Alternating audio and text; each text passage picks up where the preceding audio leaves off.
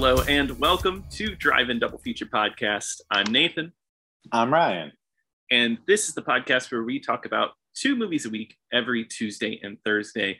And on this Tuesday's episode, we're talking about Runaway Train from 1985. But before we get into it, I want to talk to you about our Patreon. Over on patreon.com slash drive in double feature podcast, we have a bunch of mini episodes where we just kind of have conversations or play fun games over there. Uh, just for $5 a month, you can get that content. You'll help support the show. But getting into this week's movie, Runaway Train, directed by Andrei Konchalovsky. I hope I'm saying your name correctly. Unless Ryan, you have a good pronunciation for me.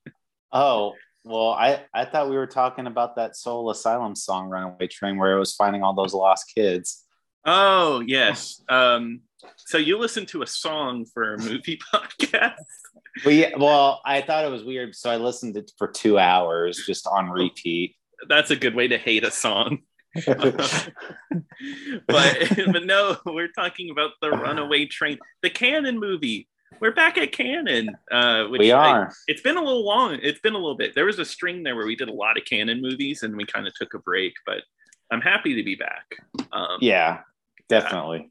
Um, and uh, but uh, it's probably the most non-Cannon movie out of all the other non-Cannon movies. So yeah, I kind of get why it was made by Cannon, but it's probably like it, it's a much better movie than most of their stuff. I mean, this is an Academy Award nominated movie, um, written by Akira Kurosawa, which I didn't know until I turned on the movie and I saw uh, based on a screenplay by Akira Kurosawa. I was like, oh, what's it a remake of? No, he actually wrote this movie and they kind of, you know, they worked on it. And you can see it. It has a lot of his like tropes and like characters in it. It makes sense. Did you did you see who he wanted in these? So the, the two main actors in this one is uh Henry. Uh, sorry, uh, uh, Jon Voight mm-hmm. and Eric Roberts. And I kind of spoiled it already, but did you hear who he wanted as the replacements for these two characters? No, I don't know. He wanted Henry Fonda and Peter Falk. That is a complete opposite of what I would think. Um, Henry Fonda is an interesting pick. Peter Falk would be actually really cool, but I just he love want, Peter Falk. So he would he want Peter Falk as the uh, Manny character. That makes sense. That makes sense.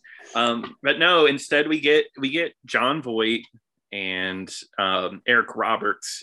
And uh, Eric Roberts seems like a Cannon pick, but not really at this time. I feel like our, Eric Roberts was very much an up and comer, and he would get nominated for this, and so would Jon Voight for Best Supporting Best Actor. And Jon Voight won the Golden Globe for Best Actor for this movie, which is so surprising to me because I mean, this is a good movie, but it's a genre film. You know, it's an action film. But uh, it, it, oh, he gives a fantastic performance. He's he's really great in it. I thought yeah no i agree. I think i think everybody does really good in this movie. Um no i mean runaway train is like just a thriller action movie and once it gets going it it, it doesn't stop. It's one of those movies where it just keeps rolling like a fast train. Wow. Like a runaway uh, train even. oh, oh i didn't even realize that. Yeah wow kind of crazy. but no, so what it is is Eric Roberts and Jon Voight are both prisoners, and it's kind of a prison escape type film. Um, and Jon Voight is some kind of really loved prisoner by everybody in the prison who's in solitary, and he finally gets out of solitary. Um, I do think it's weird that everybody likes this guy because he's kind of an asshole. Yeah, uh, well, because I, I get it, because kind of like he makes it no secret that he's against the warden and he doesn't like any authority type of figures. So he's very much like the guy that you know the warden tells him to do stuff, or when he's like, you know, piss off or whatever. You know, he just he doesn't take any uh, crap from anybody, and that's mm-hmm. that's why everybody loves him so much because you know he's kind of mm-hmm. standing up to the big guy type of thing. And uh, now outside of that though he's a completely homicidal maniac but yeah which we but, learn a bit more after everything.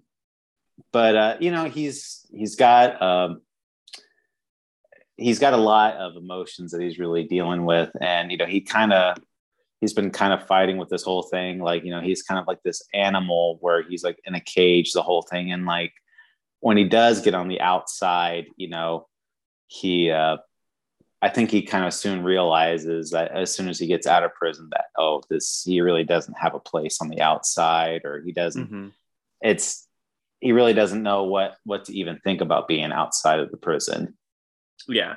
Yeah, and it doesn't help that they're in snowy Alaska. Uh this is a this is a cold movie. Um very and I mean I love this aesthetic. It's just really snowy and dense and just looks not fun to be in. Um, so I'm sure escaping prison just to be well, Eric Roberts is shoeless in the snow, even so. Just being out in that is probably like, oh wow, this does not feel like freedom, even slightly.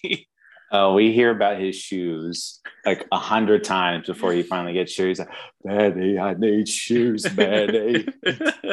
well, it kind of sounded like he channeled Forrest Gump, but you know, That's Eric a, Roberts that, is what he's like doing. That. He do you think Tom Hanks, like Do you think Tom Hanks ripped off of Eric Roberts? I think I think so. He's like, man, I need shoes, man. uh, yeah. So Eric Roberts in this, I think he. It's one of those performances where like he just if he did it a little bit more, like over, you know, like overacted, he would be so annoying.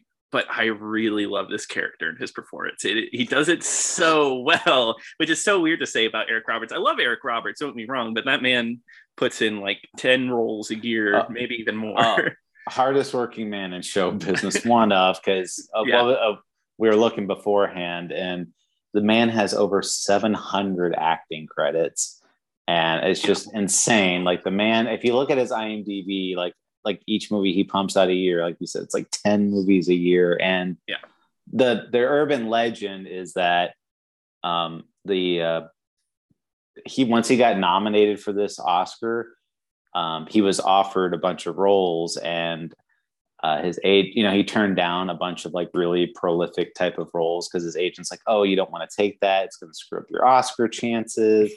and uh, after he lost, the urban myth is that, uh, or legend is that Eric Roberts said, "I'm not going to say no to anything," and and if you look at his IMDb, it shows like as soon yeah. as like you, you, start hitting like the late 80s, 90s. I mean, it's this guy goes like full boom, throttle. Boom, boom, like pumping him out. And it's crazy because he's such a notable name. Like he could be in movies like The Dark Knight, but be in other stuff like Oops, I'm a Talking Cat. You know, like he's one of those actors that no matter what roles he picks, he will find work. There's some people a choice will ruin their career. He is not one of those people. I know he pops up in the most like I you know he'll for every straight to mo- DVD movie he does he does like one like really prolific type of role. It's yeah, it's like he he does a bunch of like ma- like low quality movies and then he's like the main antagonist in the Expendables, which is has like all like this huge yeah. cast of characters in it. Yeah, no, it, he, he's such an interesting actor, and I mean, he, I think here it even shows like he he has chops. You know, he's not someone to make fun of as like an act as far as like acting ability because I, I really like this character. He ended up being really likable, and when you get later into the movie, the dynamic between him and Jon Voight, you know, Eric Roberts looked up to Jon Voight, and then he sees Jon Voight as like his hero is actually not what he thought he was, and it, it just becomes almost devastating in a way. It's really sad. Yeah, I especially because it gets to the point where they start coming to blows and they uh, they're about to kill each other, and Eric Roberts kind of gets the upper hand on them, and then Jon Voight like immediately. You think like he's gonna, you know, he's always had this like, oh, I'm gonna, I don't care if I die, I'm just gonna fight, and then he that's like he becomes real vulnerable and kind of like backs down and mm-hmm. doesn't really. He's like he's his fears start showing that he really doesn't want to. He's just, yeah. he's afraid he's just as afraid as everybody else is. Exactly yeah. Um but i guess like i guess we should get into like what the set piece of this movie what the big deal is with this movie. And i mean it's the title runaway train. Um so they do escape prison jon voight and eric roberts. Eric roberts kind of just tags along. I can't believe jon voight's like whatever come along. Um yeah they, they become a duo. And then they they hijack a train and it's uh it, the brakes break down and everything and it's just speeding up and with no way to slow down Well, they don't technically hijack it; they stow away on the train That's at true. first, and That's then uh, and then what happens is the uh, engineer has a heart attack on the train, Mhm. collapses, and uh, the train goes full throttle uh, because he like he hits the throttle before he dies. Yeah yeah, and this movie has this whole subplot about the people that actually run the train because I guess they built like this crazy, like for the time, big deal train system, all controlled through a computer that can stop the trains and everything. But it ends up not working out for them at all. Um, did you realize this movie has another common theme that we've talked about in other movies? What's that? Uh, people that are taking a crap and then they just get up and don't wipe or wash their hands Oh my god, I did not. The guy I that should have noticed. the guy that's controlling the train, like he like his like one of the other workers like runs in there like, hey man, we need your help, come out. And then he just just opens up the stall door, just pulls up his pants. That's and right, yeah. and then and comes out, doesn't watch his wash his hands or anything, just like Yeah. Straight off the taking like a dump, and he's like, Yeah. "All right, I'm good." yeah. There's a there's a lot there's a lot of uh piss and crap in this movie because Uh-huh. they go they go through the sewer. That's how they escape. Which that was a really cool sequence. They like they went through the sewer and then they fall out of this like waterfall into the icy river. But Yeah. it's full it's full of you know feces and things like that. Mm-hmm. And uh, and Eric Roberts is like is like oh man I was like I got I, I just put my hand through crap. He's like yeah it'll wash off and then and then he's like, "Oh, I'm going to throw up. I'm going to be sick." And he's like, "Yep, getting sick is the best. like, if you're going to get sick, here's the best place to do it." yeah, doesn't he say like, "Oh, you've never been in a sewer before?" like to him, yeah. like, all right. um, but no, it, I think that's a good sequence. Um, and just the whole journey there. It, so like all the poop and pee stuff, you know, is that Kurosawa? Uh, does he do a lot of poop poop jokes? I thought that was like a. I didn't know that was him, but uh, yeah, yeah. You, don't remember the famous fart gag from Seven Samurai? oh yeah, that was that was my favorite part. um, the laugh riot of a movie. Um, yeah, but no, I I think that's so interesting though. Thinking about that, that he wrote this script and nobody in America would finance it. Nowadays, like if he existed, if he was still alive, you you get anything from him and they'd be like, yeah. No, we're making it. This is definitely like eh, he. There was a time where he, he was like, "No, we will not make your stuff." Well, I mean, I think it was maybe more of like, I guess like Hollywood back then didn't really see a lot of benefit to a lot of foreign directors. I mean, mm-hmm. I mean, I think very few times like Kurosawa actually directed like English speaking actors. Like he made he made like one movie with like Richard Gere, I think. but- Yeah, yeah. But uh he didn't make any American features. And I think that's kind of like, oh well, they don't really understand the style or whatever, maybe. I don't know. But Yeah. um, but you know, that's he was like the director in Japan. We we've talked about it before, where he's kind of like he can do whatever he want. Like Honda, you know, he's got to make whatever the the Toho tells him to make. But Kurosawa is like, no, you can make whatever you want, please. yes, yeah, you can do whatever. Poor Honda. Oh man. But we Oh. don't but this has nothing to do with Japanese cinema because it No, you know it is an American movie uh made by um Andrei Kozlovsky, which I know um oh sorry, who is a Russian director. But Yeah. I know that people do like his work. He made movies like uh, Tango and Cash, and he's made a lot of different movies. He tops a lot of genres. So, so one thing we we haven't really talked about with Cannon, and Yeah. I think that's like a other other side of the coin is that you know they did make a lot of movies that people kind of made fun of, or they just saw it as like low quality B movies or whatever you want to call it. But there is a complete other side of the coin that they did because there are a lot of directors that they worked with that were kind of shunned from Hollywood or like they were deemed like too difficult to work with. Like one very famous example is John Cassavetes. He made uh, at least I think two Cannon movies, I think, but um, at the time when like pr- uh, Hollywood producers were like he's too difficult to work with, like he doesn't want final, like he always wants final cut, that type of thing, and um, John Cassavetes actually spoke very highly of Cannon. You know, like like kind of gave him carte blanche. Um, there's another one. Uh, I can't remember yet. Another really famous uh, Italian director. Oh, really? Uh, Um, the, the one the one I'm thinking of is Jean Luc Godard. They gave him Uh, a chance, right. and they made him. They, he made King Lear, which of course upset them because it isn't what they thought it would be. But they gave they gave Godard a chance.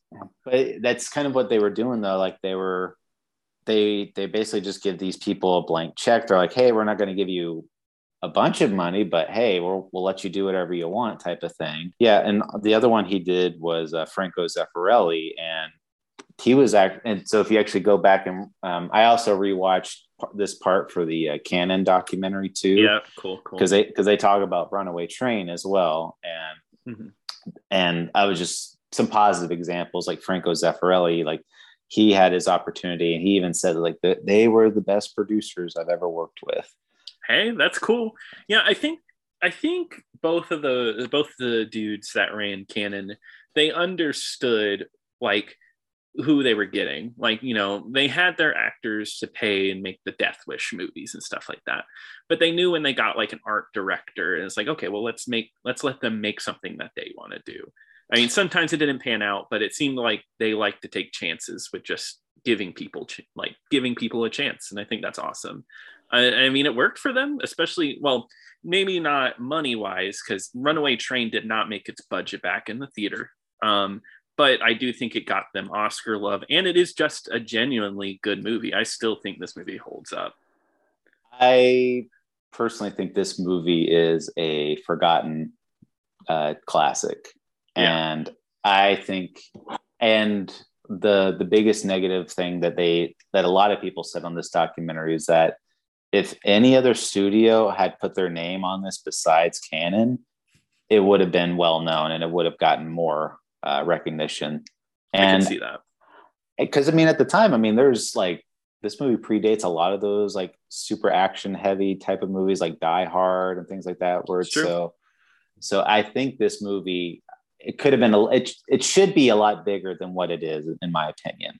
No, I totally agree because it, it it just works on a lot of levels. Like it's so action heavy, and like I've seen a lot of action movies that just get really dull, but this is almost like an early version of Speed in a way, where it's just I don't know. There's just something always happening in this movie. Like they solve one dilemma, and then another one instantly pops up, and it, it it's like there's an amazing moment that really got me was there's a part in the tunnel and there's a bridge and they keep talking about it in the main office like if they go over 50 miles per hour this bridge is going to collapse. And um, you know eric roberts and jon voight are trying their hardest to figure out how to slow down at this point. And they do eventually go over the bridge. And i seriously was watching this movie and i was like is this bridge going to collapse like i was like I was genuinely like holy crap like you know planks are falling and stuff of course it didn't crash but in me who's seen like so many movies it genuinely made me like i don't know a little like oh my god this actually could end here Oh yeah, I mean you're just kind of you're on the edge of your seat the whole time. But uh, I, this is like my second time watching this movie, and Mhm. uh, it's it's just as exciting as the first viewing, if not more. yeah And uh, I, my, one of my favorite moments too is uh, the warden of the jail. So once they break out of the jail, the warden is also going on his own manhunt. Like he doesn't care about the train at all. He just wants to get the two convicts off of the train and Yeah. back into jail because he's like, I got to prove a point. They can't escape from my jail. Mhm. And and so what they do, they lower a helicopter ladder, and like a guy tries to latch onto the train, but the guy instead gets flung forward and flies face first into like the window of the train and just dies instantly. yeah right? Like it, it's a it's like a really cool way to subvert your expectations. Like that plot line's just done for now. You know it, it's cool. It's really neat. Um and then jon voight gets his really great speech where he's like breaking the window and he's just yelling. He's like come get me get me you know? That's it that's his oscar moment or i should I- say his golden globe moment Yeah, yeah. yeah And good thing Golden Globes are so highly regarded now. But, oh yeah people love them but uh, he's got a lot of really great moments in there. Like um, he goes on like this really long like uh, eric roberts' character is just talking about like oh yeah i got this great operation i'm gonna go down there you know we could Mhm. we could run that and make a ton of money and then um, jon voight's character kind of sets him like gives him a reality check where he's like it's like you're not going to do any of that. You're going to find a job that a convict can do. You're going to do that. You're going to live your little pathetic life and then you're going to die in old age that nobody cares about. And then the mm-hmm. guy and eric roberts is like i'm not doing that. I'd rather go back to jail. And he said what about you? Are you going to do that? And jon voight's like i wish i could. Yeah. Isn't that sad? He kind of knows he's unhinged and like doesn't really have like there's nothing he can do. He's just kind of a maniac in a way. Uh, there's that moment where he locks Eric Roberts because Eric Roberts gets sent on like almost like a fool's errand in a way where like he has he's gonna die no matter what or get hurt. And Jon Voight locks him out. He closes the door of the train and won't It- let him in. It's like, dang. it's his most it's his most sadistic moment because Eric Roberts is trying to because the problem is like they're going like 80 miles per hour on a train and they're trying to have to jump across to like the lead engine so that way they could shut it down. Mhm. and so Eric Roberts like yeah I can do it. And then uh he tries to jump but he can't. He's like it's the wind's too powerful. And then he he's able to get back inside. And then like Jon Voight just like beats the crap out of him, just like Yeah. kicking him while he's down, just like he's like, get back out there. And like he's like, and then Eric Roberts is just so defeated. He's like, I'll go, I'll go back. Uh, Yeah. I'll go back. Yeah, well, a character we didn't talk about, uh, Sarah, who's just some lady that fell asleep on or was taking a nap on the train. She shows up and uh, she she becomes very sympathetic, especially towards Eric Roberts. And you know, she's in there like, "Why are you doing that? He's just sending you out there to be killed." Blah, you know.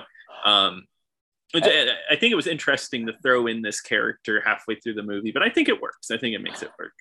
Yeah, she's good. Um, Mhm.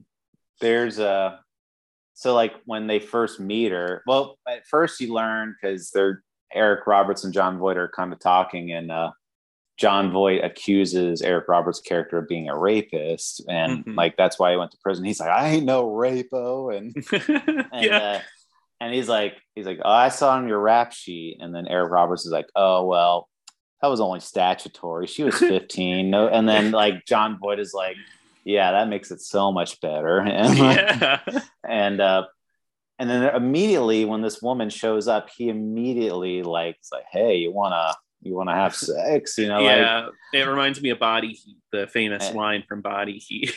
Yeah so she's immediately like get away from me. so like he's immediately got one thing on his mind but then at the end of the movie when they're like almost coming to terms that this train's probably going to tra- crash they Mhm. like then they start kind of embracing like they're kind of waiting for the crash to happen yeah, she's like, I don't want to die alone. Can Yeah. hold me? Kind of deal. it doesn't justify his actions, but it, it's it's more so kind of like when you're in like your final moments, it's just you don't really know like people get really scared and they just they want that last level of comfort before they think they're about to die. so yeah, it doesn't no, exactly. yeah, so it's not justifying his behavior. It's just kind of like, you know, hey, you know, when you're in the throes of death, you know, you're just willing to cling on to anything. Exactly. That's how desperate the situation was. Um, I, I guess uh, someone that's been on our show a lot, we've talked about recently a lot. Dennis Franz is in this. He's in an uncredited role. I tried to find him. I could not find What? him. Yeah, Wait, he- what? He plays a cop in this. That's just he's oh, of cop. course. Yeah, uh, yeah, and he's hidden somewhere in here. Uh, it's also Danny Trejo's first role. He plays a boxer, um, which is cool. apparently he just showed up on set everyone said like he was because he was going on set and he, apparently he was like somebody's like uh sponsor for like out for for uh, a rehab or whatever and Yeah, and they're just they saw like he had boxing experience or something and he they just like hey you want to be in the movie and he and they gave him like 300 bucks to be like in the movie and he i think that and that's what kind of started gave him his acting bug oh, that's awesome. And look at him now, uh, yeah Mr. Machete. That's Uh, right. Mhm. There are some negatives of this movie, though. There are some things that I think is not great. Okay, Um, so, uh, let me hear them because this is a perfect movie. I'm just kidding. okay.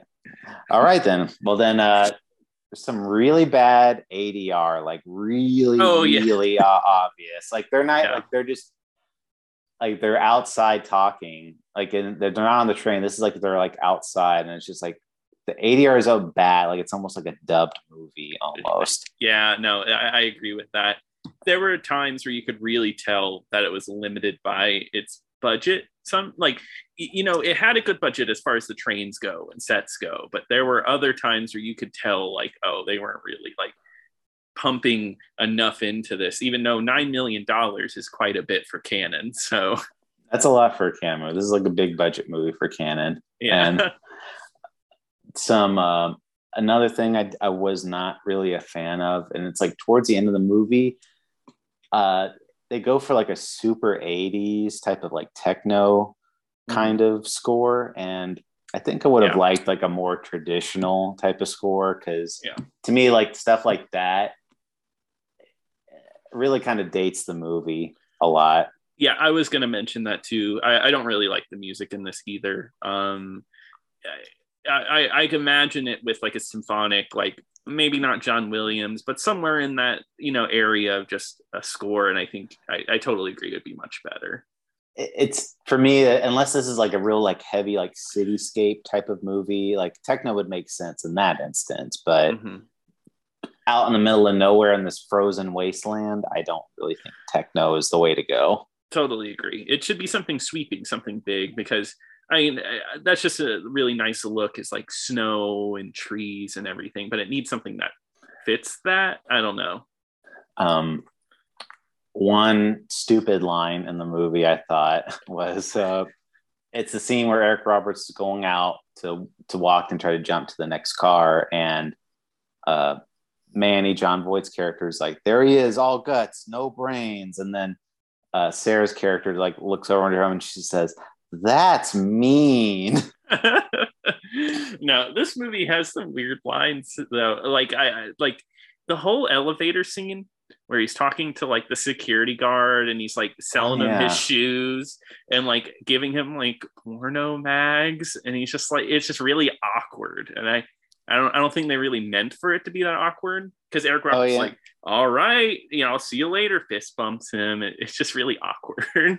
Oh yeah, and that's uh that's uh, uh Tony, aka Tiny Lister. He was uh Debo in the uh Friday movies. And he oh was also- really oh Yeah. okay that's right and he and he was also in uh, Dark Knight too. He was like the prisoner that didn't want to push the explosive button. Well, I hope him and Eric Roberts reconnected, but Eric Robert meets uh, Eric Roberts meets 500 people a year, so he might not have remembered. Uh, well, he's dead too, but oh, that's true. That's true. um, yeah, he's been in a bunch of movies. But anyway, Mhm. um, yeah, just little stuff like that. Uh, another thing too, which I thought was really awkward, was the way some of these, like the out, the way the outdoor scenes, like when they're walking across the train, it's like it's done like where it almost looks like it's stop motion movement, and like Yeah. the shutter the shutter speed is really fast. Yeah, yeah. Eh, no, I totally uh, no. There's like some weird moments, or like the parts where the camera is off the train, but you see them on the train. It almost looks like uh, I don't know, like just like statues just standing there, but it's like really noticeable. Yeah, stuff like that. It's almost like they didn't know how to film those outdoor sections right. I, I didn't yeah i didn't like it at all like the movement looks very unnatural and but i will say on the when they're in the in, inner car because they what they wanted to go for like a documentary sort of look i really like the cinematography like the real like close quarters claustrophobic type of shots i thought Yeah. were great in that Yeah, and and that set gets more and more destroyed as the movie goes on because that train hits another train at some point. The glass breaks, and it it's it gets more and more chaotic. Um, yeah, and the prison set's pretty good. you know, like it can't Yeah. go wrong with that.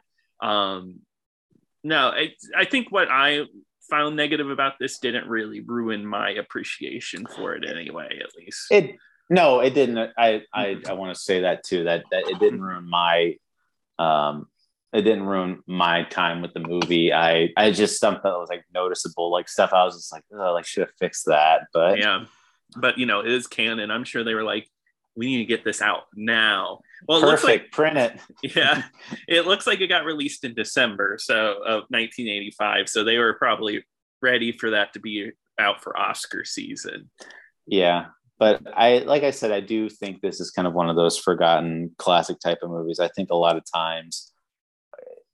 I think this should be up there as like some of like the best 80s action movies. I agree. I had never really heard about this movie until I watched that Cannon documentary. And it's been on my radar ever since because it just looked really neat. And uh, yeah, I think more people should go see this. If you enjoy most of the movies we talk about on this show, I think you'll really like Runaway Train. Absolutely. Mm-hmm. Um, but yeah, I think that about that wraps it up for Runaway Train, right? Yeah, I think so. All right, cool. Well, then, Ryan, what are we going to be covering on Thursday? Well, I couldn't wait until Godzilla week, so I wanted to talk about a monster again. So we're going to be talking about Q the Winged Serpent, and that is streaming on Tubi, Pluto, uh, YouTube, I believe, and Criterion Channel. It's not hard to find at all. No, you can find it anywhere. well, uh, I'm excited to watch that.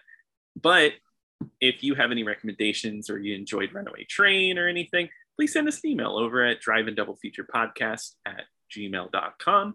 Also, you can follow us on Twitter at DIDF pod. We'd love to hear from you. But until next time. Until next time.